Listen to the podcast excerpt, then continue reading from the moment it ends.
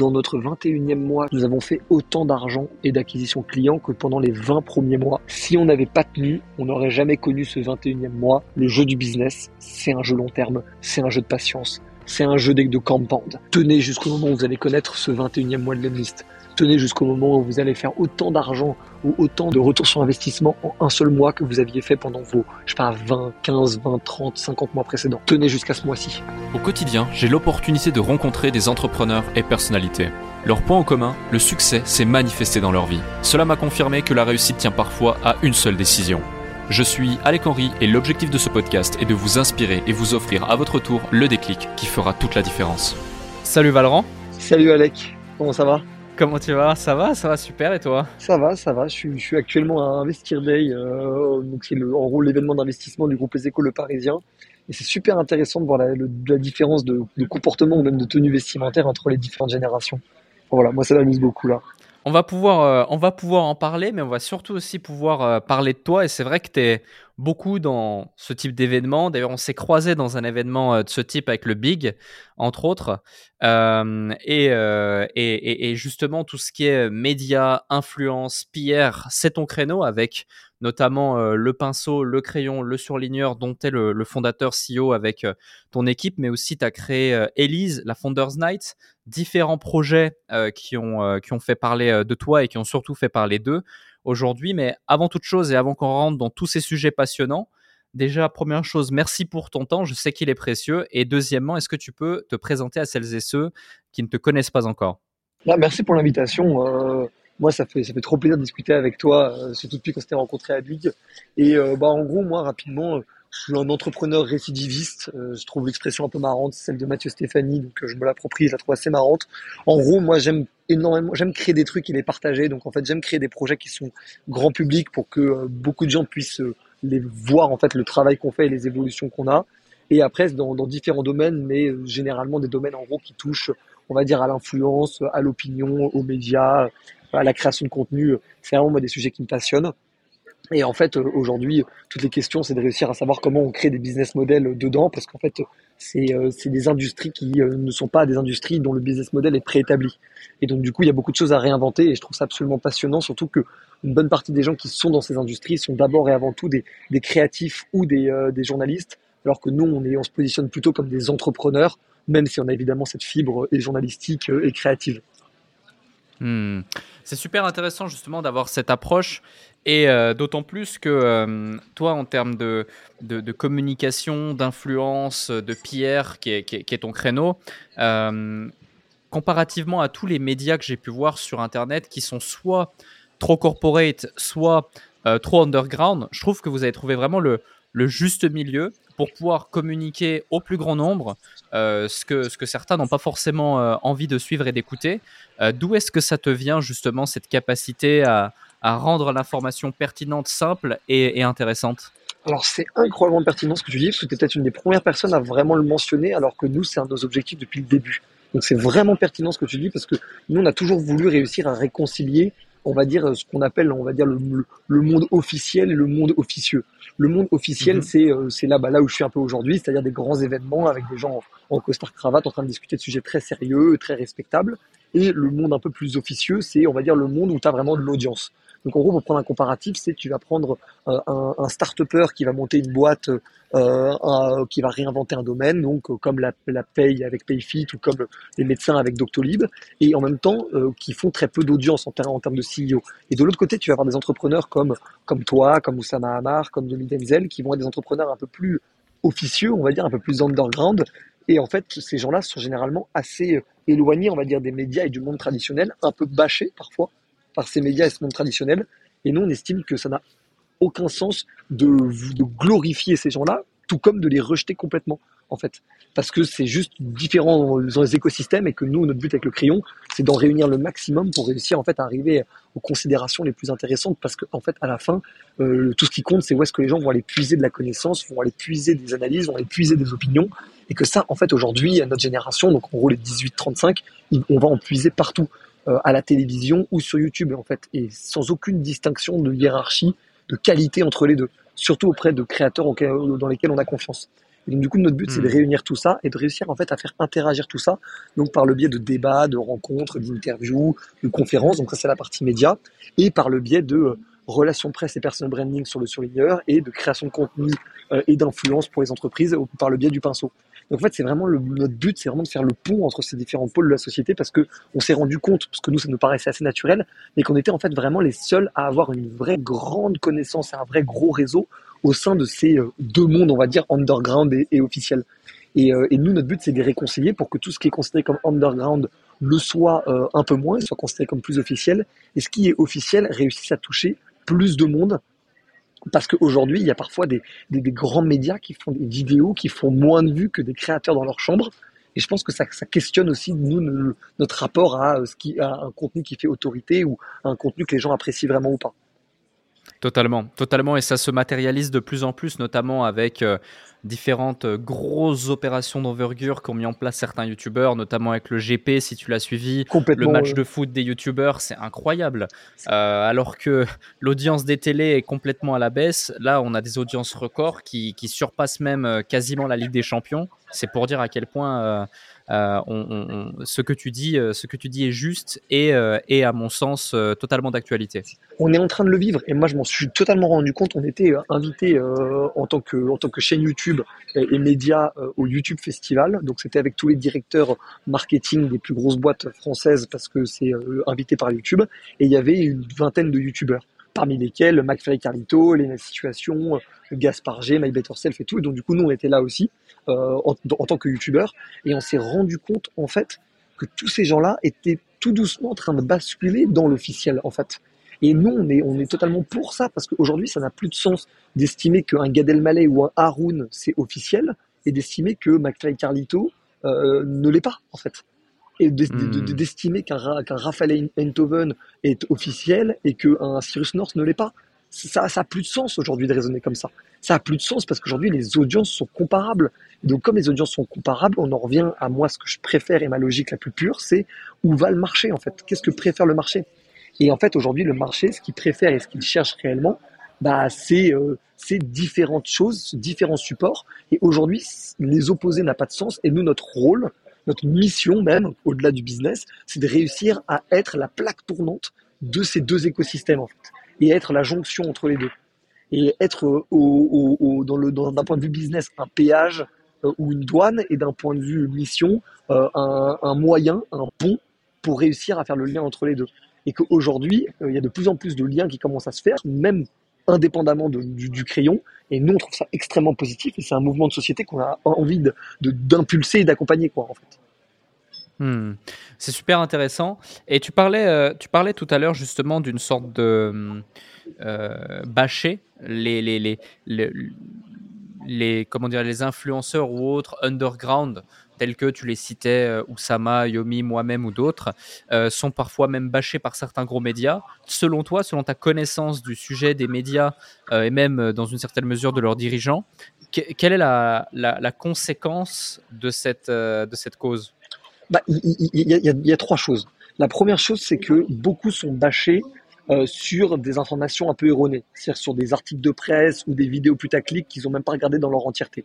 Donc en gros, ils vont se dire, pour reprendre un peu ce trio-là, mais Alec Henry, Oussama Hamar et, et, Yomi Denzel sont euh, en gros euh, des mecs qui sont un peu frauduleux ou sont pas exactement dans des business très legit et tout. Et en fait, ça, c'est une erreur de conception. C'est juste que c'est des business modernes euh, dans, dans, lesquels il n'y a aucune possibilité pour ces gens-là qui sont dans un autre écosystème de les comprendre. Donc, première chose, il y a un enjeu de compréhension, de vulgarisation de ce que vous vous faites auprès des grands médias.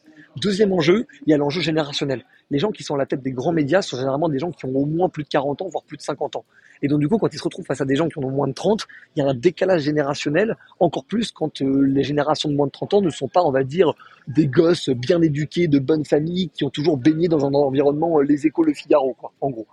Et la troisième chose, et c'est la conséquence de ça, la conséquence de ça, c'est euh, une perte de, de crédibilité de ces médias-là auprès de la jeune génération, parce que du coup, ils se retrouvent à ne pas aller sur les terrains où la jeune génération veut aller, et d'un autre côté, une, une, une, radicalité toujours plus grande de des profils comme euh, comme toi, comme Yomi, comme Oussama, de en fait vouloir être un peu entre guillemets en guerre ou en conflit avec ces médias-là parce que ça les énerve et ça les irrite de pas être considérés au même titre que d'autres entrepreneurs euh, plus corporate, on va dire.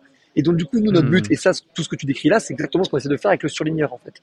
Essayer de résoudre cette anomalie-là, cette asymétrie de marché, c'est-à-dire réussir, en fait, à se dire tous ces profils-là, qui sont des entrepreneurs unanimement successful pour une génération, va réussir à les rendre unanimement successful pour la génération du dessus ou les canaux plus institutionnels. Et nous, en fait, on est le bon, la bonne incarnation de ça parce que nous, on a, on a, on a des, on a des, des gueules de, de, de, de, gentils, de gentils petits euh, garçons et filles euh, les plus officiels et les plus corporate possibles, tout en étant des gens qui avons toujours eu une excellente relation et, des très grandes amitiés même avec des gens qui viennent du monde plus underground. Et c'est de ce constat-là, nous, à la base, qu'on a créé le surligneur en disant mais moi, j'ai moi, j'arrive, moi, je vais sur CNews, BFM Business ou Sud Radio ou ce truc comme ça. J'y vais ultra facilement. Et pourtant, euh, j'ai pas l'impression d'être plus légitime que, que Yomi ou Sama ou toi, pour reprendre ces trois exemples. Hein. Mais il y en a des, des dizaines et des centaines d'autres qui, qui, sont dans ce même, cette même typologie. Et du coup, beaucoup de ces gens-là sont nos clients du surligneur parce qu'ils savent très bien que leur meilleure chance de passer dans les médias, c'est d'avoir un tiers de confiance qui est nous. Parce que nous, en fait, on va être pour les médias une instance de confiance pour dire qu'on vous envoie ce profil, croyez-nous, ce profil-là, il a de la valeur, il va vous faire des audiences, il va vous apporter de la qualité de la crédibilité. Et en fait, nous, aujourd'hui, on intervient à ce niveau-là, tu vois. Hmm. C'est super intéressant euh, ce que tu évoques, tu vois, et ça me fait rebondir. Il y a peut-être aussi un autre sujet, c'est que quand euh, un influenceur slash entrepreneur va communiquer sur ses réseaux, naturellement, son discours va être orienté parce qu'il est en train de servir l'objectif qui sert sa mission. La mission de l'entrepreneur, ça va être d'aider, par exemple, le maximum de gens à euh, s'émanciper du système grâce à un business en ligne et euh, acquérir leur indépendance financière. Prenons l'exemple ici de Yomi grâce au e-commerce.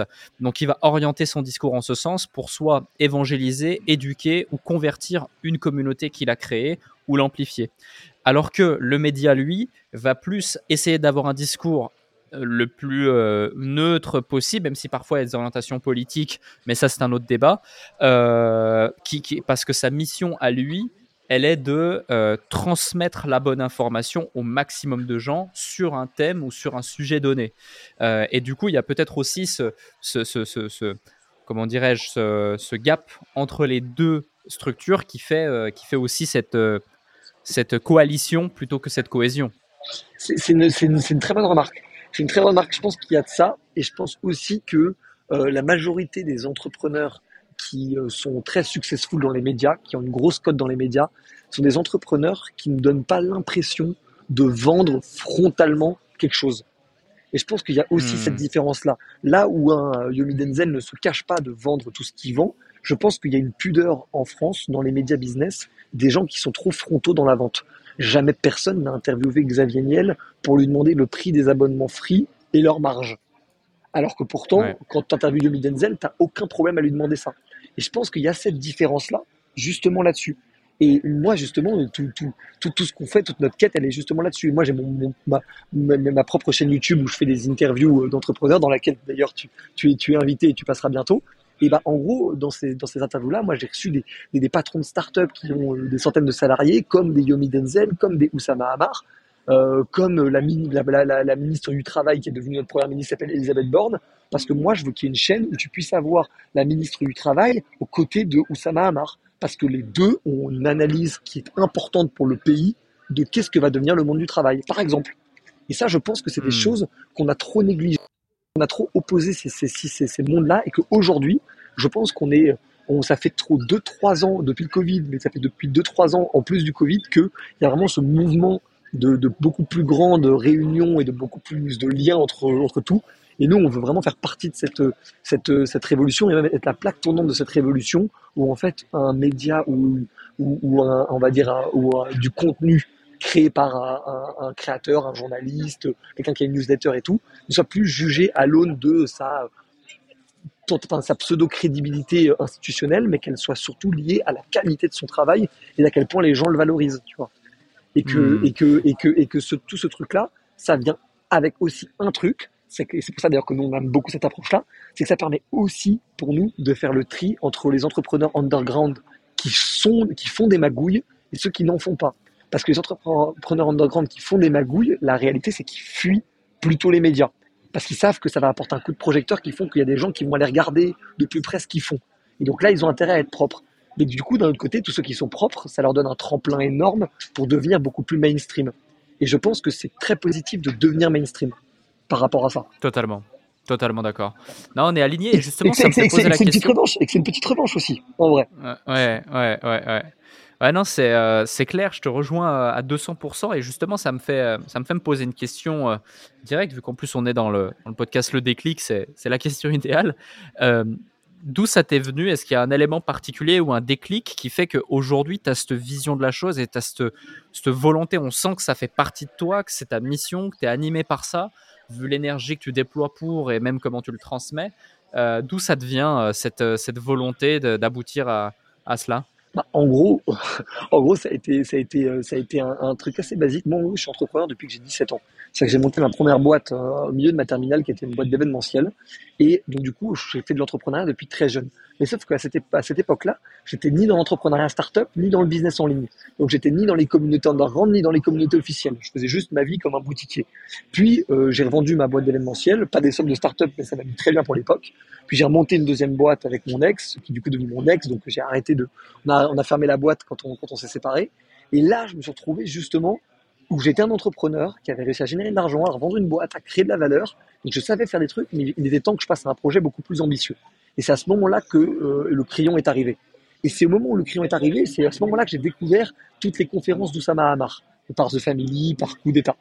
Et été, comme je pense beaucoup, assez euh, subjugué par la motivation que ça m'apportait, l'inspiration, les idées, les, les, cadres mentaux. C'est vraiment ça où c'était, je trouve très brillant dans les discours d'Oussama Hamar. Les cadres mentaux qu'il réussissait à apporter à un entrepreneur, surtout comme moi qui était assez éloigné à cette époque-là de ce qu'on appelle la Startup Nation.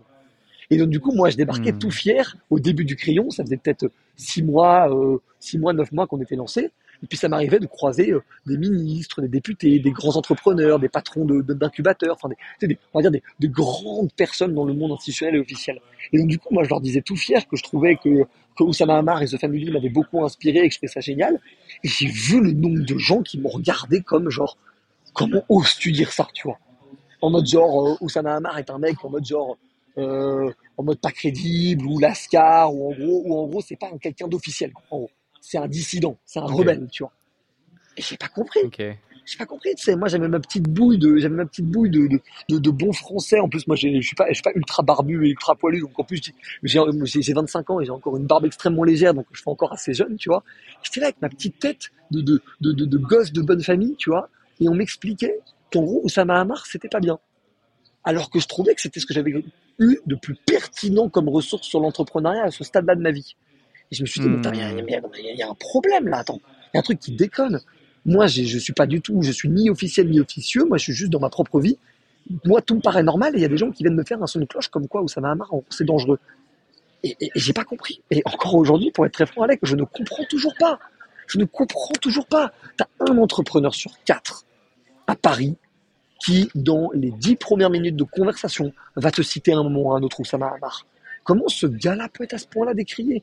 Je veux bien qu'il n'ait pas peut-être pas tout fait parfaitement. Hein. Moi, j'ai pas, c'est plutôt un pote, donc moi j'ai pas, j'ai pas forcément l'habitude de creuser euh, toutes les, toutes les, toutes les tous les trucs que disent les gens, tu vois, euh, sur, sur, sur les gens qu'on connaît.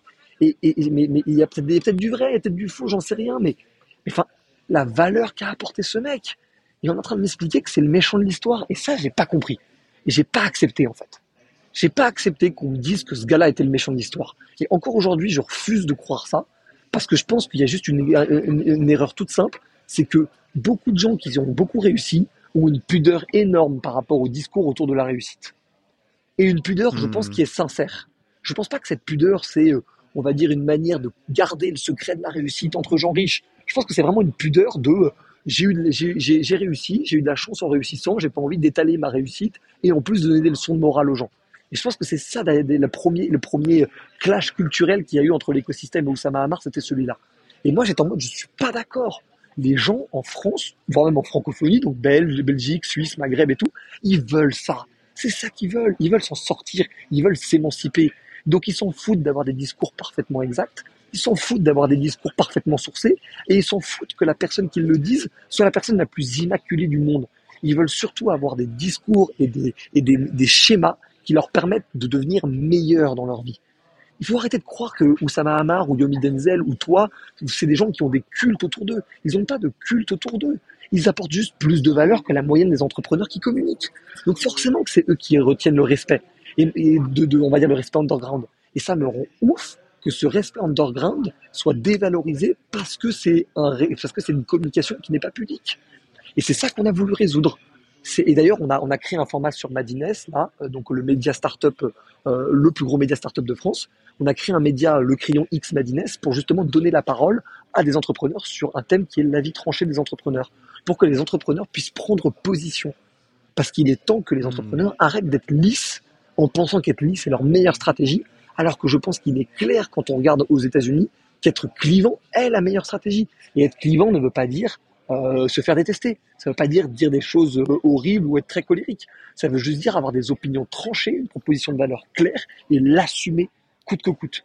Et, donc voilà. Et donc en fait, cette, cette colère, elle vient à la base du fait que un gars qui m'a apporté le plus de valeur sur la compréhension de l'entrepreneuriat était une personne que les gens critiquaient allègrement sur, en gros, en gros sous-entendu, euh, où ça m'a c'est une fraude. Tu vois.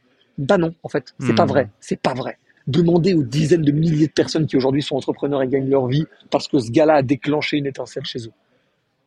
Ouais, non, c'est clair, je te rejoins sur le sujet. D'ailleurs, euh, je, vais, je vais accueillir Oussama sur le podcast dans, dans quelques jours. Même ah, bah, tu l'en qui va sortir dans. Hein.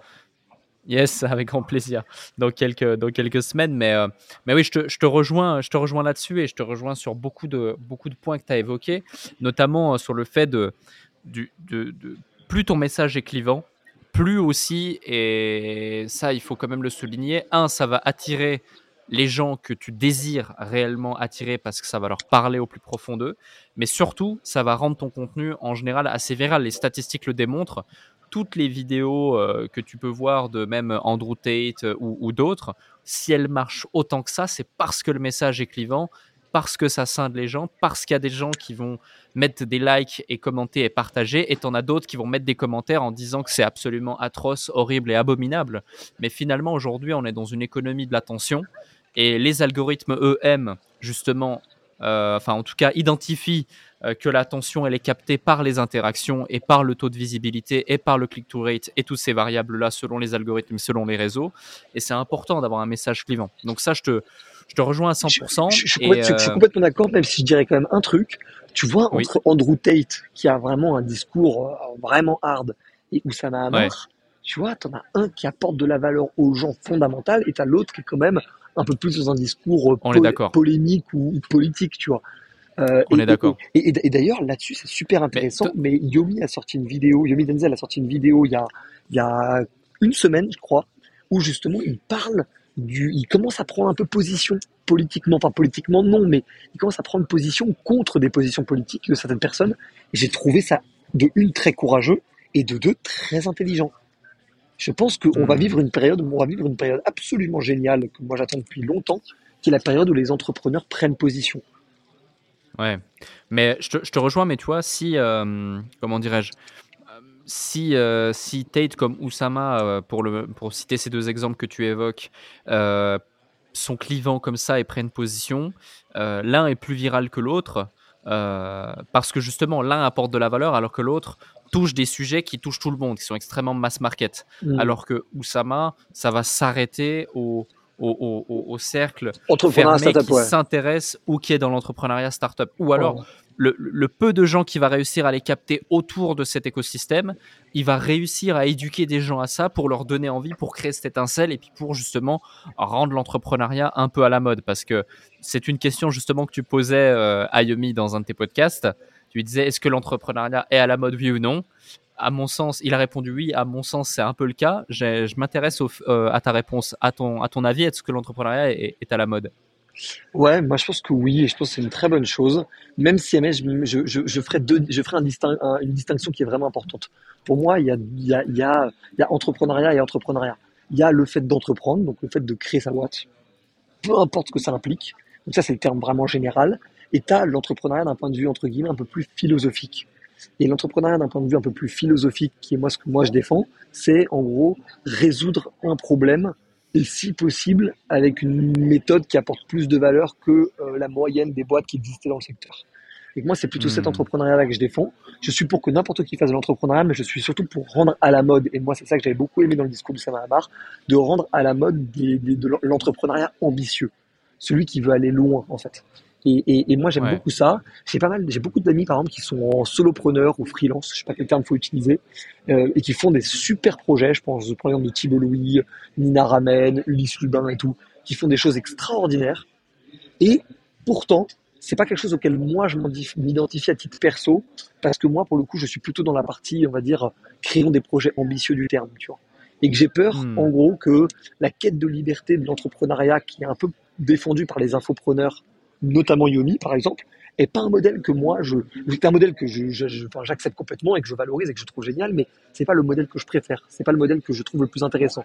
Le modèle que je trouve le plus intéressant, c'est vraiment, moi j'appelle ça le modèle Doctolib, c'est-à-dire créer une boîte qui dégomme un marché par le fait d'apporter plus de valeur.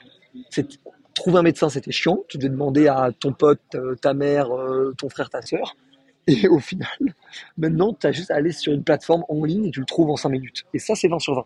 Et ça, moi, pour le coup, c'est vraiment l'entrepreneuriat que je défends, c'est l'entrepreneuriat qui améliore le plus, au plus profondément de la société. Tu Après, il ne peut pas y avoir que hmm. des gens comme ça, parce que s'il y avait que des gens comme ça, le monde partirait complètement en couille. Ça, faut être aussi, euh, faut être aussi très, très lucide là-dessus. Mais voilà, moi, c'est plutôt ça que je défends. Mais oui, c'est à la mode. C'est une très bonne chose que ça soit à la mode. En revanche, c'est pas parce que c'est à la mode que c'est plus facile. Et ça, je pense aussi que les gens l'oublient. C'est pas parce que plus de gens le font que le, c'est pas parce que plus de gens le font que ça va être plus facile de réussir à le faire. Ça reste un vrai combat, surtout quand on a un projet ambitieux. Totalement. Totalement d'accord. Et euh, on a parlé beaucoup de médias d'influence. On commence à parler pas mal d'entrepreneuriat. On parlait tout à l'heure du business model, euh, très rapidement, du business model des médias. C'est un sujet qui te tient à cœur. Euh, tu me disais que tu voulais notamment l'évoquer et autres. Dis-moi plus à ce sujet. Bah, en gros, moi, c'est un peu, ça a été un peu, c'était un peu mon, constat et je m'en suis rendu compte parce que pas mal de gens nous approchent pour lever des fonds et alors qu'on avait avait toujours refusé jusque-là, de plus en plus, on commence à se poser la question pour pouvoir réussir à accélérer sur notre, sur notre business. Euh, au début, j'étais très contre par pure rébellion euh, euh de euh, on va réussir à le faire tout seul. Maintenant, j'ai pris, un petit coup d'humilité et je me suis rendu compte que si on voulait réussir à le faire tout seul, il allait falloir un peu de temps. Donc du coup, on commence à y réfléchir. Et en fait, en me rendant compte de ça, beaucoup de gens m'ont dit qu'en fait, ils, ils voulaient lever des fonds auprès de nous parce qu'on était quasi les seuls à avoir réussi à créer une entreprise rentable et en forte croissance dans les médias. Moi, j'étais étonné, je demandais pourquoi et tout. Il me disait, parce qu'en fait, tu, tu te rends pas compte, mais je reçois beaucoup de dossiers médias pour lever des fonds. Il n'y en a pas un où je peux vraiment espérer une vraie rentabilité et une vraie rentabilité à l'échelle. J'étais étonné, j'ai voulu me renseigner, du coup j'ai creusé. J'ai creusé derrière Combini, j'ai creusé derrière Brut, j'ai creusé derrière Loopsider, j'ai creusé derrière Neo, j'ai creusé derrière Valeur Actuelle, j'ai creusé derrière euh, les éclaireuses, beaucoup de business models. Et il y en a en fait très très peu de médias qui sont pas très excédentaire, rentable. Il y a très peu de médias qui sont ne serait-ce que rentables, en fait. Et il y a deux raisons à cela. La première raison, c'est qu'en fait, un média n'est pas une start-up. Brut à essayer, mais un média n'est pas une start-up. Et donc, du coup, ça veut dire qu'en fait, là où tu peux réussir à être exponentiel sur tes abonnés, tu ne peux pas être exponentiel sur ta rémunération qui serait sous forme de publicité ou de brand content. Parce qu'en fait, tu as, une limite, on va dire, de production. En fait, tu n'es pas dans une scalabilité exponentielle. Parce que quand tu es dans une scalabilité exponentielle, ton produit devient meilleur et moins cher quand tu es en train de servir ton, ton, euh, ton millionième ou ton milliardième client. Alors qu'un média, quand tu es en train de servir ton millionième ou ton milliardième client, bah, ça te coûte toujours autant de le produire, c'est toujours aussi lent. Enfin, ça reste un modèle qui a une limite de scalabilité. Ça, c'est la première raison. Et la deuxième raison, c'est que la majorité des médias sont d'abord et avant tout montés par des journalistes ou des créatifs et pas par des entrepreneurs. Et nous, c'est ça aussi la grosse différence. Parce que nous, aujourd'hui, le crayon, le crayon, ça fait deux ans et demi, un peu plus de deux ans et demi qu'on existe. Euh, le mois d'octobre a été notre premier mois où le média a été rentable. Sauf qu'en fait, il n'y a pas que le média. Il y a aussi l'agence de relations presse et de personal branding. Et il y a aussi l'agence de création de contenu et d'influence. Et du coup, à l'échelle de la boîte, on n'a pas fait un seul putain de mois non rentable depuis le début de sa création. Parce que, en fait, on a réussi à créer un meilleur modèle. Certes, ça prend plus de temps. Certes, on a moins de ressources sur le média. Certes, le média va moins vite du coup. Mais du coup, on est indépendant, on est en croissance, on est fort, on est solide et on demande l'autorisation de personne pour faire ce qu'on fait. Parce que c'est notre oseille. Hmm. Et c'est ça aussi la différence. Et donc, du coup, nous, on est très fiers de ça. C'est juste qu'aujourd'hui, on commence à, avoir quand même, du coup, à l'inverse, un gros coup d'humilité de se dire, OK, on a réussi à faire ça, mais aujourd'hui, on est quand même tout petit. on est, une, on est une petite quinzaine dans la boîte, on fait en dessous d'un million de chiffre d'affaires, donc on est encore des, gros bébés. Donc pour ne plus être des gros bébés, il faut qu'on accélère. Et donc du coup, si on veut accélérer, on va être inévitablement obligé de passer par euh, levée de fonds à un moment ou à un autre pour réussir à vraiment devenir passer d'une boîte qui fait un million de chiffre d'affaires à être à passer à une boîte qui fait 15, 20, 30 millions de chiffre d'affaires. Et aujourd'hui, ça, à moins de, de, de, vraiment réussir à trouver le, la, bonne, la bonne verticale, il y a très peu de chances qu'on arrive à le faire en fonds propres, parce que notre business, c'est un business où tu as besoin d'acheter du temps, en fait. Hmm. c'est super intéressant. Au, départ, au départ, donc, tu as, as, bootstrap euh, d'une certaine façon un écosystème pour te permettre de générer du cash flow sur d'autres transversales de l'activité pour pouvoir financer le déploiement du média qui était la, target initiale de la chose et qui donne la visibilité aux autres activités. Quoi. Exactement. Là où n'importe quel hmm. créatif ou journaliste, qu'est-ce qu'il aurait fait avec le même business model? Il aurait juste levé des fonds pour attendre d'être rentable au bout de deux ans et demi. Au bout de deux ans et demi, dire yes, on y est arrivé. Sauf qu'en fait, il se serait, il se serait, dilué de 25-30% de son capital pour en arriver au stade où on en est nous aujourd'hui. Sachant que nous, aujourd'hui, on est encore plus puissant parce qu'on a en plus deux autres verticales qui tournent, en plus d'avoir pu mener des projets comme euh, euh, Elise ou la Founders Night, et j'ai même un troisième projet là en ce moment euh, sur lequel on taffe, tu vois. Hmm. Ouais, totalement, ou même ne jamais forcément euh, être, être rentable finalement et ne vivre que de sponsoring, de placement ou de choses comme ça, euh, sans avoir de business model sous-jacent euh, derrière le, média en question. Moi, j'en vois beaucoup, même me contacter, me solliciter avec des idées ou avec des éléments concrets, et tu vois tout de suite en quelques minutes que ça ne va pas être viable économiquement et que limite, c'est. Voilà, s'ils si, financent ça en fonds propres, ils vont carrément droit dans le mur. Et je te rejoins totalement sur l'approche. Un autre sujet, justement, c'est euh, cette, approche très cartésienne et très entrepreneuriale du média et de ton objectif, euh, j'imagine ça t'est pas tombé du ciel. Comme tu disais, tu entreprends depuis l'âge de 17 ans. Est-ce que tu peux nous parler de tes premières expériences entrepreneuriales et ce que tu as appris euh, au travers d'elles?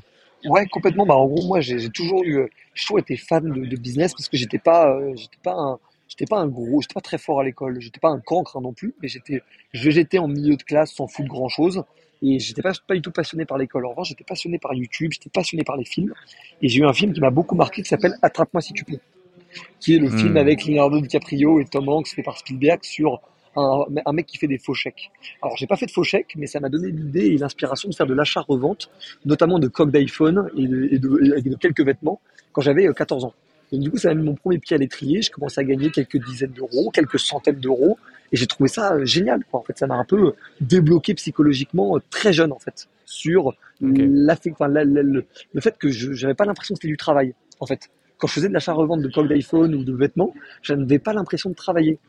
Tu vois, pour moi, travailler, c'était aller en cours et faire mes devoirs. C'était pas faire ça. Ça, c'était pas travailler. Ça, c'était du fun, quoi. C'était au même niveau de fun que, je sais pas, euh, aller voir des potes et faire un truc, tu vois. Et donc, du coup, je me suis retrouvé un peu dans cette configuration-là.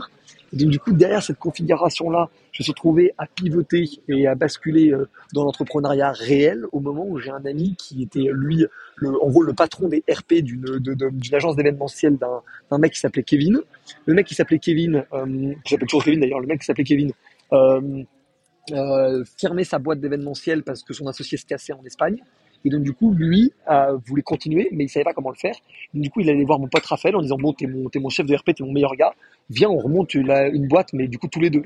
Et euh, mon pote a dit Bah, écoute, euh, écoute, avec plaisir, mais si on le fait, je le fais avec un pote. Parce que j'ai envie d'avoir. Euh, j'ai envie de le foutre dedans, mais en plus, surtout, j'ai envie d'avoir un peu le contrôle sur la boîte. Et le mec, il avait pas trop le choix, donc il a dit OK. Et du coup, l'entreprise TP est devenue l'entreprise WRTP, comme Valran Raphaël TP, quoi. Et, euh, et, donc, du coup, on a monté ça, et c'était en gros, on faisait des soirées pour des écoles du supérieur, pour des assos et des écoles du supérieur, des événements pour des entreprises de 500 à 2000 salariés, et après, avec l'argent qu'on gagnait, on le réinvestissait sur nos propres concepts. Et là, soit on faisait beaucoup d'argent, soit on en perdait un peu. En gros. Ok, super intéressant. Donc ça, c'est ta première expérience entrepreneuriale. Et ensuite, tu as mis en place Elise, c'est ça? Non, après, j'ai eu euh, une boîte de community management avec mon ex. C'était méga simple. En gros, on prenait des restaurants et des hôtels et des boutiques de quartier, quelques petites marques, et on créait leur compte vitrine sur les réseaux sociaux, euh, en plus de l'animer un petit peu on faisait payer des forfaits tous les mois et puis en vrai c'était assez cool hein. on, on, gagnait pas mal d'argent en vrai c'était un, un beau business et bon on s'est séparés du coup on s'est du coup on a fermé la boîte et après est arrivé le crayon et c'est pendant le crayon que j'ai fait Elise euh, la Founders Night et, voilà tu vois en gros. Ok. Est-ce que tu peux nous parler d'Elise? Parce que justement, on en parlait la dernière fois et je trouve ça incroyable l'histoire, le, le, parcours, le fait que vous avez été euh, top téléchargement France, voire même France, il me semble, devant même tous anti-Covid, tu me racontais. c'est assez, c'est assez fou les scores que vous avez pu faire au travers de cette application. Et en plus, tu me disais aussi, pour la petite anecdote, que tu l'avais pas forcément monétisé. pas du dis-nous tout. en plus et voilà, dis-nous en plus et peut-être quelles sont les leçons que tu as pu en tirer de cette expérience enrichissante. Bah alors, en gros, Elise, pour ceux qui ne connaissent pas, c'est une application, on va dire, euh, dans, dans, dans les termes business, c'est une app consumer qui, à destination du grand public, avait pour but de vulgariser les, euh, les, euh, les propositions et les mesures de campagne des candidats à l'élection présidentielle. Parce qu'on trouvait que c'était très difficile d'y avoir accès sur le même outil. Sauf que nous, on a mis trois choses en place qui ont permis de rendre ça complètement viral et ultra, euh, et que les gens ont adoré. La première, c'est qu'on anonymisait les propositions et tu devais juste dire si tu pour ou contre. Et ça t'établissait un classement en fonction des, programmes de candidats que tu préférais. Deuxième raison, c'était que l'application est extrêmement intuitive dans le sens où on a, repris le modèle de Tinder du swipe. On faisait swipe droite, swipe, swipe gauche si tu étais pour ou contre. Troisième raison, c'est qu'il y avait un podium. Une fois que tu avais swipé 150, 200, 300 propositions, et ce podium-là, tu pouvais très bien le screenshot et l'envoyer à tes potes pour dire Ah, moi j'ai eu tel classement, vous, vous avez eu tel classement. Du coup, on a fait une app complètement mmh. virale. On a fait 3,6 millions de téléchargements, ce qui est quand même dingo en vrai. On a été promis sur, euh, sur, les, sur l'App Store et le Play Store pendant plusieurs semaines, devant tout anti-Covid qui était obligatoire à l'époque. Et on a eu des 500 retombées presse, c'était complètement dingue.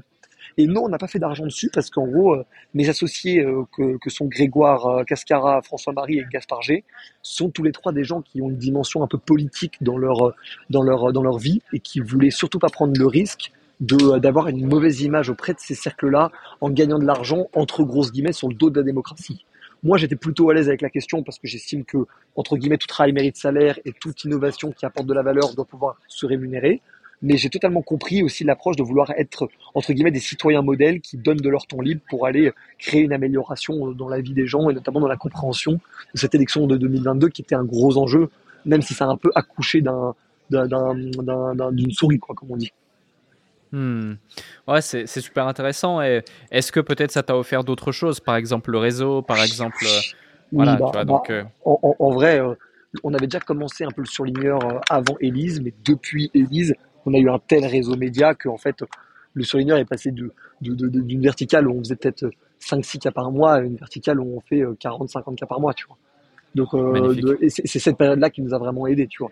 Surtout que ça a créé beaucoup de confiance, ça m'a placé dans l'écosystème, c'est du branding. Aujourd'hui, moi, quand euh, beaucoup de gens qui veulent investir dans le crayon, ils veulent investir dans le crayon aussi parce qu'ils m'ont découvert grâce à Elise, une capacité à créer des projets qui créent un gros engouement. Donc, en fait, il y a énormément de choses que ça implique. Et, euh, et, euh, et selon moi, c'est important euh, aussi de parfois, moi j'ai beaucoup, j'ai eu beaucoup de chance dans ma vie d'entrepreneur. J'ai eu la chance de monter des business qui ont marché. J'ai eu la chance d'avoir trouvé des associés qui ont quasiment toujours été incroyables. J'ai eu la chance d'avoir été dans un bon timing de marché sur beaucoup de mes projets. Parfois, c'est, cool aussi de faire un projet que tu, qui va pas te gagner d'argent, mais qui apporte beaucoup de valeur à beaucoup de monde. Si ça permet en plus de protéger un peu l'image et la confiance qu'ont les gens dans le projet, quoi. Hmm. C'est super intéressant. Tu, tu, tu, as évoqué le nom de différents associés. D'ailleurs, on a un qui, qui, qui, me parle, c'est Gaspard G. Je, je, connais, c'est aussi un YouTuber. Euh, ouais, c'est un très bon ami. J'étais chez lui euh, ce week-end à la campagne. J'étais enfin, avec lui euh, à la campagne ce week-end. Parfait. Et, euh, justement, euh, j'invite ceux qui nous écoutent à aller voir ces vidéos qui sont des vidéos super bien travaillées. Euh, enfin, tu vois le, professionnalisme de la personne, l'intelligence également de la personne. Et, et c'est du beau travail qu'il fait. Donc, ça dénote le fait que tu as su t'entourer de personnes très qualitatives. Et j'imagine que c'est le cas également pour tes autres associés.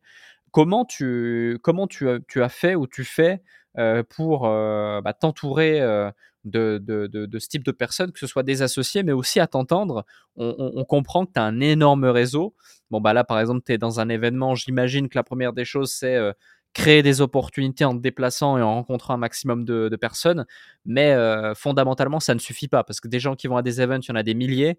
Des gens qui ont ton réseau et, euh, et ton rayonnement euh, et ta capacité à bien les choisir, il y en a beaucoup moins. Euh, quels sont les différents insights ou, enseignements que tu peux nous partager à cet égard? Bah, je, vais le faire à trois niveaux. Pour ça, je vais essayer de rendre ça le plus didactique possible. Et puis, si jamais le, tunnel est intéressant, j'en ferai peut-être même un posting. Pour moi, il y a trois niveaux. Le premier niveau, c'est presque, vous pouvez faire comme du marketing, mais c'est de, l'awareness, c'est de la visibilité. Il faut que les gens te hmm. connaissent. Et pour que les gens te connaissent, il faut rencontrer un grand volume de personnes et réussir à faire en sorte que les gens t'identifient sur un sujet très vite et très facilement. Donc là, par exemple, pour l'événement Investir dans lequel je suis aujourd'hui, ça serait d'aller rencontrer quelqu'un et de très rapidement lui faire comprendre que j'ai fait le crayon, que j'ai fait Elise, que j'ai fait la Founders Night, que je suis un entrepreneur qui fait des projets grand public, notamment dans les médias. Et du coup, en gros, les gens vont mettre dans la catégorie entrepreneur média. Enfin, et du coup, tant que je suis dans la catégorie entrepreneur média, moi, j'ai fait ma, j'ai fait ma tâche, on va dire. Donc ça, c'est le premier niveau. Hmm. Du coup, les gens vont te repérer sur la carte. Ils vont probablement t'ajouter sur LinkedIn ou sur Insta et ils vont commencer un peu à suivre ce que tu fais par le biais de tes interviews, tes posts, ton contenu et tout. Deuxième niveau, c'est le niveau, on va dire, d'une relation, moi, ce que j'appelle les potes business. Les potes business, c'est des gens que tu vois régulièrement, parfois sans objectif très précis ou très euh, concret, et qui ont surtout pour but en fait de te faire échanger de la connaissance, de la compétence, du réseau, des opportunités. En gros, c'est des gens dont tu souhaites la réussite et qui souhaitent ta réussite, mais dont vous n'allez pas passer, de moments privilégiés forcément ensemble. C'est on va dire des, partenaires un peu, on va dire. Tu vois. Et, et, ces gens-là, le meilleur moyen de les entretenir, c'est de leur apporter beaucoup de valeur et de leur apporter beaucoup de valeur tout de suite et leur apporter beaucoup de valeur tout de suite sans espérer de retour sur investissement. L'exemple tout con, ça serait que toi, par exemple, tu me dises ouais, écoute, euh, Valorant, j'aimerais bien que tu me mettes en relation, euh, je sais pas, mettons avec euh, avec Yomi Denzel ou avec Major ou avec je sais pas Caroline Jurado. Et moi, je te dis bien sûr, avec aucun problème, avec grand plaisir, et je te le fais tout de suite sans sans enfin, sans avoir à, te demander quelque chose en retour. Je le fais naturellement, sans rien demander. Et là, derrière, tu as créé une relation de confiance en mode je sais que le, dans, deux semaines plus tard ou deux mois plus tard, je peux te demander un petit service si tu vas me le rendre sans problème parce que tu sais que je suis pas là à compter les services. Je suis surtout là à te dire dès que tu as un besoin, tu me demandes et si je peux te le résoudre, je te le résous, tu vois. Et, et tu fais pareil. Hmm. Et du coup, c'est des, des, gens avec lesquels tu peux continuer de travailler sur la durée. Euh, typiquement, j'ai un ami qui s'appelle Gérald Forêt, qui est un type absolument génial. Euh, et Je connais super bien, qui est un très bon pote et qui était sur le podcast aussi. Bah, exactement, et ce type-là est un mec euh, vraiment que je trouve génial. C'est un type, on s'est rendu plein de services à droite à gauche sur différents trucs. Et, et, et, on, ça m'adore se voir, on est trop content de se voir. Mais en fait, on n'est pas, on pas là à faire des comptes. C'est pas tu m'as rendu un service, j'en ai rendu deux, c'est à ton tour. Non, c'est dès que l'un ou l'autre a besoin de l'aide de l'autre, on fait tout ce qu'on peut pour l'aider. Et, simplement parce qu'on croit dans le business de l'autre, on a envie d'aller plus loin. Donc ça, c'est le deuxième niveau, c'est le niveau partenaire. Et le troisième niveau, c'est le niveau, on va dire, proche ou associé ou partenaire euh, euh, business profond. Et là, pour le coup, c'est des gens avec lesquels tu vas devoir, enfin, vous allez vous voir parce que vous allez travailler ensemble sur des projets ou sur, sur, des, sur des projets en tant qu'associés ou sur des collabs globales et tout, tu vois. Et là, pour le coup, moi, j'ai une règle qui est basique, c'est sauf si euh, j'ai beaucoup trop à y gagner, je ne fais rien si j'aime pas les gens, en fait. Si j'aime pas les hmm. gens. Et pour le coup, je suis pas un mec très difficile, hein. je suis pas un mec très casse-couille, donc euh, je, il, faut, il en faut beaucoup pour que j'aime pas les gens. Mais, mais si j'aime pas quelqu'un, je m'en bats les couilles, je le fais pas. J'ai aujourd'hui, euh, j'ai passé trop de temps à travailler comme un dingue pour me mettre dans la position dans laquelle je suis aujourd'hui pour pas me forcer. Et donc du coup, en fait, aujourd'hui, ça va surtout se juger au, à l'affect, en fait, et au niveau de la personne. En fait, ça va être un deux, deux, facteurs. Et là, pour le coup, c'est les gens. Enfin, en tout cas, moi, je jugerai les gens là-dessus, mais je remarque en tout cas que mon entourage juge beaucoup là-dessus aussi. C'est à quel point on apprécie être avec toi et à quel point on te pense compétent et doué dans ton travail. Et c'est le meilleur euh, ratio entre les deux qui vont faire à quel point tu seras sexy, on va dire, pour des partenaires business, des potentiels associés, euh, des potentiels, des potentiels collaborateurs. Et ça, pour le coup, c'est vraiment très simple, c'est ne pas chercher à ne parler que de business, mais aussi comprendre quelles sont les aspirations profondes. Parce que, par exemple, en m'écoutant là, les gens qui m'ont écouté par exemple depuis le début de ce podcast, ou toi, avec qui on a échangé quelques fois, mais on se connaît pas encore ultra bien, tu sais peut-être pas quel est mon vrai but à, à 10 ans. Est-ce que mon vrai but à 10 ans, c'est euh, d'être très riche? Est-ce que c'est d'être très puissant? Est-ce que c'est de vivre une vie libre? Est-ce que c'est d'avoir euh, le quotidien que je veux? Est-ce que c'est euh, d'avoir marqué ma génération? Enfin, en fait, t'en sais rien. Et en fonction de ces raisons-là, je vais pas du tout espérer les mêmes choses. Si mon but c'est le fric, il va falloir que tu parles cash, il va falloir que tu parles dollar. Si mon but c'est l'influence, il va falloir que tu parles vue, que tu parles notoriété. Si mon but c'est passer les meilleures journées possibles, il va falloir que tu me parles kiff, que tu me parles fun, si mon but c'est d'impacter ma génération, il va falloir que tu me parles légendaire, que tu me parles euh, euh, disruptif, innovant. Et tu comprends qu'en fait, c'est des logiques qui sont pas du tout les mêmes. Et si tu ne connais pas la logique de ton interlocuteur, tu n'as aucune chance de vraiment lui proposer ce qui va l'intéresser et de vraiment faire des choses intéressantes avec lui. Parce qu'il sera pas motivé par ce que tu lui proposes. Je sais pas si tu vois où je veux en venir. 100%, 100%. Et je me permets de te dire un truc, ça mérite clairement un post LinkedIn. Bah écoute, on, fera ça avec. On fera ça avec dans ce cas. D'ailleurs, j'ai fait un petit buzz aujourd'hui. J'ai relayé le relayé l'interview avec Yomi et puis là, ça fait deux heures qu'il est posté. Je suis déjà à 300 likes, ça fait plaisir.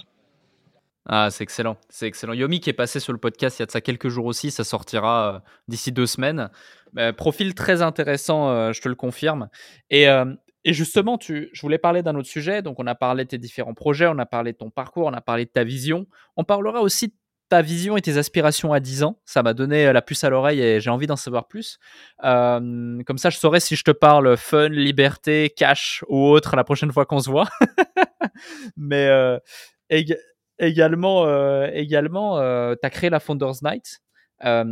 J'imagine que ça, ça s'intègre aussi dans une stratégie d'awareness, être visible, mais aussi de d'utiliser ta notoriété, ta visibilité pour permettre aux gens de se connecter, vu que tu as, compris aussi la valeur que ça a aujourd'hui. Est-ce que tu me nous en parler un petit peu plus de la Founders Night que tu as mis en place? Bien sûr, bien sûr. Bah, en gros, oui, en, gros, c'est Martin Crégu, qui est mon associé de la Founders Night, qui m'a acheté la Founders Night, qui à la base m'a appelé. Lui, il sortait d'une expérience où il venait de fermer son entreprise qui s'appelait Exli et il voulait faire un événement pour les entrepreneurs parce qu'il avait vu ça à San Francisco et il avait trouvé ça génial. donc, du coup, il m'appelle. Au moment où il m'appelle, il n'y a pas de soirée, il n'y a pas de lieu, il n'y a pas de gens, il n'y a rien du tout. Juste, il m'appelle et il me dit euh, J'ai envie de faire une soirée d'entrepreneur. Je lui dis mais c'est génial, moi aussi. Il a dit, bah vas-y. J'ai dit, bah vas-y. Et puis en fait, au bout de 30 secondes d'appel, alors qu'on se connaissait pas, euh, bah, on avait décidé de, sceller un peu nos destins là-dessus. Donc on a fait la première édition à 250 personnes dans le sous-sol d'une salle d'escalade. C'était méga route. Il y avait euh, globalement euh, cercle 1, cercle 2, surtout des amis, surtout des gens qu'on aimait bien, des gens qu'on n'avait pas le temps de voir. Et donc du coup on a réuni tout le monde au même endroit. C'était très cool. On sentait qu'il y avait une bonne ambiance et tout. On a fait l'épisode 2 euh, dans un bar, euh, enfin dans une ancienne chapelle reconvertie en bar de fortune, où là pour le coup il y avait 500 personnes. Il commençait à faire, à faire un peu de bruit, les gens avaient vraiment envie de venir, il commençait à avoir des gens euh, qui ont des, gros réseaux, des grosses communautés, qui commençaient à être là, à se dire ok c'est cool comme truc. Et là on a vraiment senti qu'il y avait une énergie de dingue. Et là on a balancé la troisième événement à la Cigale. On a réuni 850 entrepreneurs, on a fait une soirée de dingue avec comme speaker Yomi Denzel, Catherine Barba, Olivier Ramel, Nina Ramel, enfin un truc de ouf les gens ont trop kiffé. on a rempli la cigale, tu sais. Aujourd'hui, ceux qui hmm. remplissent la cigale, c'est McFly et Carlito et Maxence, tu sais. Moi, ça me fume, tu sais. Nous, c'est vraiment, c'est, bon, je dis pas que, je dis pas qu'on est, qu'on a des années-lumière de ces gens-là, hein, mais ça, tu vois, ça te fait un choc où tu te dis que eux, ils sont en train de, de faire des posts en mode putain, on a rempli la cigale, et on est en mode bah ouais, mais nous aussi, en fait, tu vois. C'est complètement dingue, en fait, tu vois. Et, euh, et, avec une énorme campagne de communication LinkedIn qu'on a orchestrée euh, euh, par nos soins qui était génial. On a fait 4 millions de vues sur LinkedIn avec 250 posts en natif, tout ça complètement gratuitement, enfin avec zéro de budget. Donc génial. Et là, il y a la quatrième qui arrive le 8 décembre, euh, qui sera à Albert School, donc l'école de data de Xavier Niel. Et euh, là, pour le coup, on sera un peu moins de monde, mais le but, c'est vraiment de resserrer la communauté, de vraiment proposer beaucoup de valeur, permettre encore plus de rencontres et faire en sorte de vraiment créer une espèce de petit mood euh, entrepreneurial autour, de, autour de ça, en fait, que la Founders soit juste une bannière, un étendard vers lequel les gens puissent se mettre derrière pour pouvoir réussir en fait à, rencontrer du monde, avoir de la connaissance et développer leur projet en communauté. Quoi. Moi, je suis vraiment un hmm. dingue de communauté, je suis euh, ultra anti-individualiste. Enfin, non, je suis pas anti-individualiste, mais en fait, je pense que le meilleur moyen de suivre, enfin, de, de, de, le meilleur moyen de, de maximiser son individualisme, en fait, c'est paradoxalement d'être beaucoup plus collectif que les gens le, le sont. Parce que c'est par le collectif aujourd'hui que tu réussis à avoir toute la, tout, tout le levier pour pouvoir vraiment euh, accomplir ce que tu as vraiment dans la tête, tu vois. En plus du fait que moi, c'est comme ce qui me fait kiffer. Moi, pour le coup, euh, célébrer des victoires tout seul ou euh, endurer des échecs tout seul, je trouve ça horrible. Vraiment. Hmm. Non mais 100%, 100%, et surtout que derrière tous les gens que tu as cités, même certains solopreneurs, faut pas oublier que leur réussite, leur visibilité et ce qui est possible de mettre en place, c'est grâce à une équipe. Et c'est très difficile aujourd'hui, euh, enfin, heureusement d'ailleurs que chacun a des équipes et chacun a des, structures derrière eux parce que tu ne peux pas, euh, tu ne, ne peux pas être au four au moulin. On dispose tous de 24 heures dans une journée, on a tous plein de projets, plein d'envies, plein d'idées. On peut pas être expert dans tout également. Donc c'est, euh, c'est hyper important et je te rejoins. Et, et l'objectif sous-jacent de la création de ce nouveau projet, qui est les Founders Night, c'est quoi exactement pour toi? Le but de la Founders Night, c'est de réunir les entrepreneurs. Nous, notre rêve, ce serait de réussir à, acheter un lieu comme un resto ou un bar dans Paris euh, pour pouvoir en fait euh, avoir notre Founders Club, quoi, tu vois. Mais bon, je sais pas si ce sera possible parce que pour faire ça, il faut qu'on lève des fonds. Et donc du coup, on est encore en train de se poser la question. Euh, il y a des gens qui sont intéressés, mais c'est des discussions malheureusement très longues. Là où nous, notre temporalité, elle est, elle est, elle est enfin pas notre temporalité de survie, hein, mais notre temporalité de Founders Night, c'est une tous les mois, tous les mois et demi. Donc on n'a parfois pas trop le temps de se poser, mais ce serait ça l'idéal absolu, ce serait ça dont on, rêverait. Hmm. C'est intéressant, je vois exactement l'objectif euh, et la vision. Et en parlant de vision, enfin, tu vois, en gros, c'est con, con, mais qu'un mec, le but c'est qu'un mec comme toi, quand il va à Paris et qui déj, et déj avec un pote ou que il veut se poser dans un endroit pour euh, travailler un peu ou se poser prendre un café, il se pose même pas la question. Il va, il va, il va, il va euh, au Founders Club, tu vois. Genre la question se pose même pas. Évidemment qu'il va là. C'est là où il va rencontrer les gens qu'il faut rencontrer, tu vois. C'est ça qu'on créer. Non, exactement comme euh, moi, j'étais à Londres et tu as un peu ces clubs qu'ils appellent clubs de gentlemen comme Arts Club ou d'autres. Oui, euh, voilà. Annabelle, Soho House et tout, tu vois. Totalement, totalement exact. Voilà, tu sais que tu vas, tu rencontres des bonnes personnes, tu vas bien habillé, bien accompagné, euh, tu sais que tu vas bien manger, tu sais que tu vas rencontrer des gens, tu sais que tu vas revoir certaines têtes, certaines personnes. Et où que tu sois dans le monde, il y a différents restaurants, différents bars de ces clubs dans lesquels tu peux te, retrouver. Et ça fait toujours bien aussi quand tu invites un client euh, euh, pour, pour, pour, pour, faire un meeting ou autre dans ce genre d'endroit plutôt que le café du coin ou le Starbucks du coin. Non, mais 100%. Et c'est une excellente initiative. Et je, je, je rejoins la vision. Et en parlant de vision, justement, euh, je, me, je, te pose la question, c'est quoi ta vision et tes aspirations euh, à 10 ans? Euh, T'en en parlais rapidement tout à l'heure des différentes visions et aspirations des gens à 10 ans. C'est quoi la tienne? Bah alors moi, ma vision pour le crayon, c'est un modèle qui se, qui se répartit en trois pôles, en fait trois bulles interconnectées. Une bulle média, donc audience, on va dire, une bulle qui crée de la visibilité, de la crédibilité du réseau, en plus de revenus, mais ça, ça, va de soi.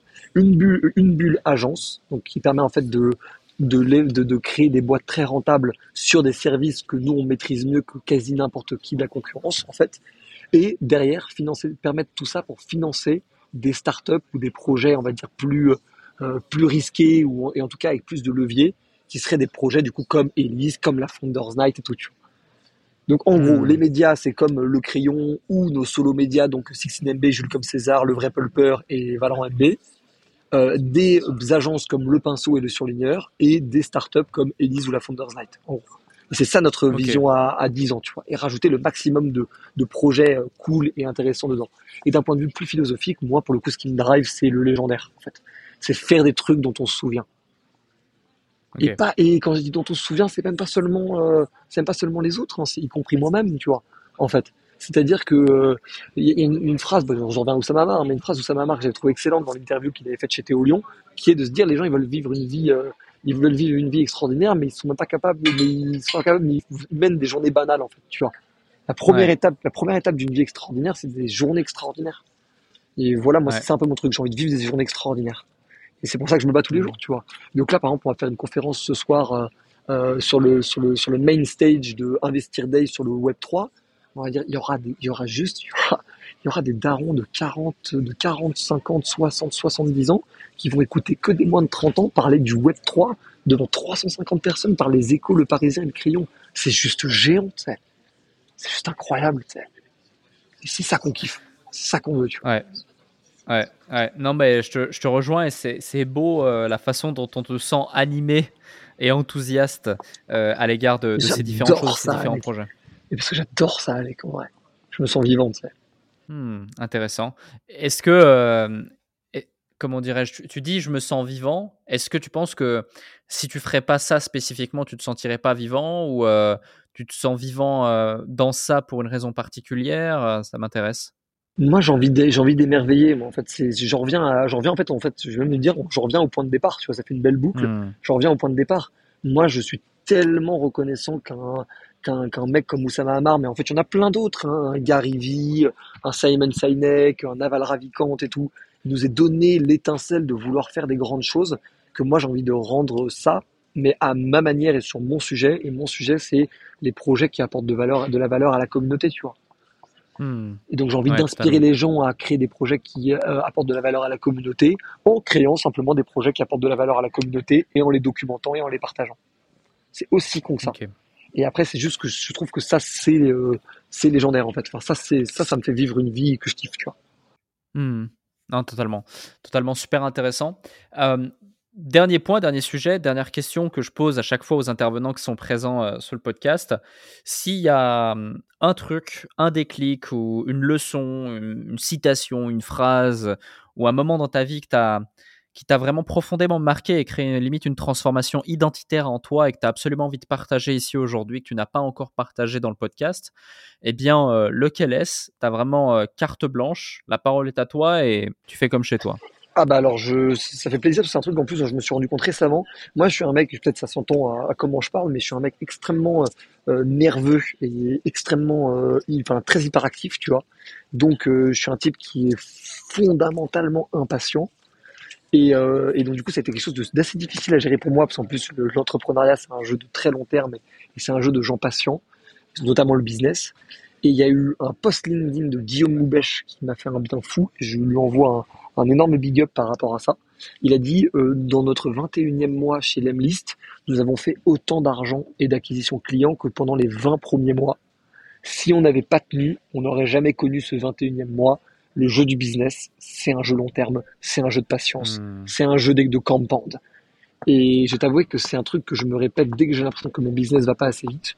Euh, il va très bien, en plus on va plutôt vite, hein, mais j'ai l'impression que ça va pas assez vite, tu vois, à chaque fois. Et je me rappelle de ça. Je me rappelle qu'en fait, il y aura un moment ou un autre, ce 21e mois de l'Emlist, bah, nous, on a connu certains, mais on en connaîtra d'autres, et je sais qu'on en connaîtra certains qui seront tellement légendaire qu'en fait on fera je sais pas x2 sur nos abonnés, x3 sur nos sur nos revenus, enfin signer des deals structurants, euh, racheter des trucs, faire des choses qui changent la donne. Je sais qu'on en vivra et j'aimerais dire aux gens tous les gens qui se lancent, surtout ceux qui se sont lancés depuis quelques mois ou depuis quelques années mais qui sont pas de là depuis très longtemps l'entrepreneuriat, tenez jusqu'au moment où vous allez connaître ce 21e mois de l'Emlist. Tenez jusqu'au moment où vous allez faire autant d'argent ou autant de, de, de, de, retour sur investissement en un seul mois que vous aviez fait pendant vos, je sais pas, 20, 15, 20, 30, 50 mois précédents. Tenez jusqu'à ce mois-ci. C'est vraiment euh, important, vraiment important que les gens aient à l'esprit. Ouais, ça, ça, me fait, ça me fait penser à l'histoire du bambou chinois, qui est, sensiblement pareil. Hein. C'est l'histoire du bambou où pendant euh, plusieurs semaines, plusieurs mois, plusieurs années, 4 ou 5 années, je crois, tu vas devoir arroser ton bambou et il va jamais grandir ou quasi rien. Et en fait, il y, a des, y a des racines absolument énormes qui sont en train de se créer jusqu'au moment où, à la quatrième ou cinquième année, le truc qui prend euh, un mètre euh, par, euh, par semaine, il se déploie, il se déploie, il se déploie pour finir à, à, à faire 25-30 mètres, être le bambou le plus solide de tous les types de bambous qui existent. Et, la plupart des gens, justement, quand ils mettent en place un projet ou un business, ils se rendent pas compte qu'ils sont en train de planter des graines, créer des racines et des fondations extrêmement solides, et qu'il y a un moment, un truc qui va faire que c'est bon, c'est mature, ou c'est bon, ils ont craqué le code, ou c'est bon, il a, il y a l'élément qui fait toute la différence pour pouvoir leur permettre de, de, déployer leur plein potentiel. Donc je te rejoins à 100% et c'est un truc. C'est une bien plus belle métaphore que la mienne. Je vais garder celle-là à l'avenir. Mais très bon, très très bon, très bonne métaphore. Je suis totalement d'accord. Et, euh, et, et, en tout cas, le moi, du coup, mon message par rapport à ça, c'est simplement euh, ça peut être un business qui vous plaît pas ou ça peut être un business qui marchera pas. Donc euh, ne vous entêtez pas stupidement. En revanche, si vous sentez que ça vous anime et si vous sentez que ça commence quand même à montrer des fruits ou des pistes que ça marche, continuez. Vrai, c'est continuer jusqu'au moment où le bambou se déploiera à un mètre par semaine. Totalement, totalement d'accord. Écoute, franchement, c'était un super épisode. C'était un beau moment que j'ai partagé avec toi et j'ai adoré euh, cet épisode. J'espère que ceux qui nous écoutent l'ont au moins autant apprécié que je n'ai eu euh, de plaisir à, l'animer. Si c'est le cas, il faut qu'ils le partagent sur toutes les plateformes, qu'ils nous mettent 5 étoiles sur les plateformes de podcast. Et puis encore une fois, merci Valorant pour ton temps, ton énergie. Non, mais, merci, merci à toi Alec. Et surtout, je te dis honnêtement, ça fait bien longtemps que j'avais pas eu des questions aussi pertinentes et aussi, euh, aussi, aussi précises sur ce qu'on faisait et ça fait très plaisir. Eh ben écoute, c'est tout à fait euh, euh, naturel pour moi, normal, et c'était un plaisir. Bah écoute, merci beaucoup. Et puis nous, on se voit, euh, on se voit le 16 décembre du coup. Exactement, on se voit le 16 décembre où on fera le, on fera la belle. On fera la belle, exactement. Je te fais des gros, je te fais des gros bisous. Merci pour tout, Alec, et puis merci à ceux qui nous ont écoutés. Merci à toi. À bientôt. Merci.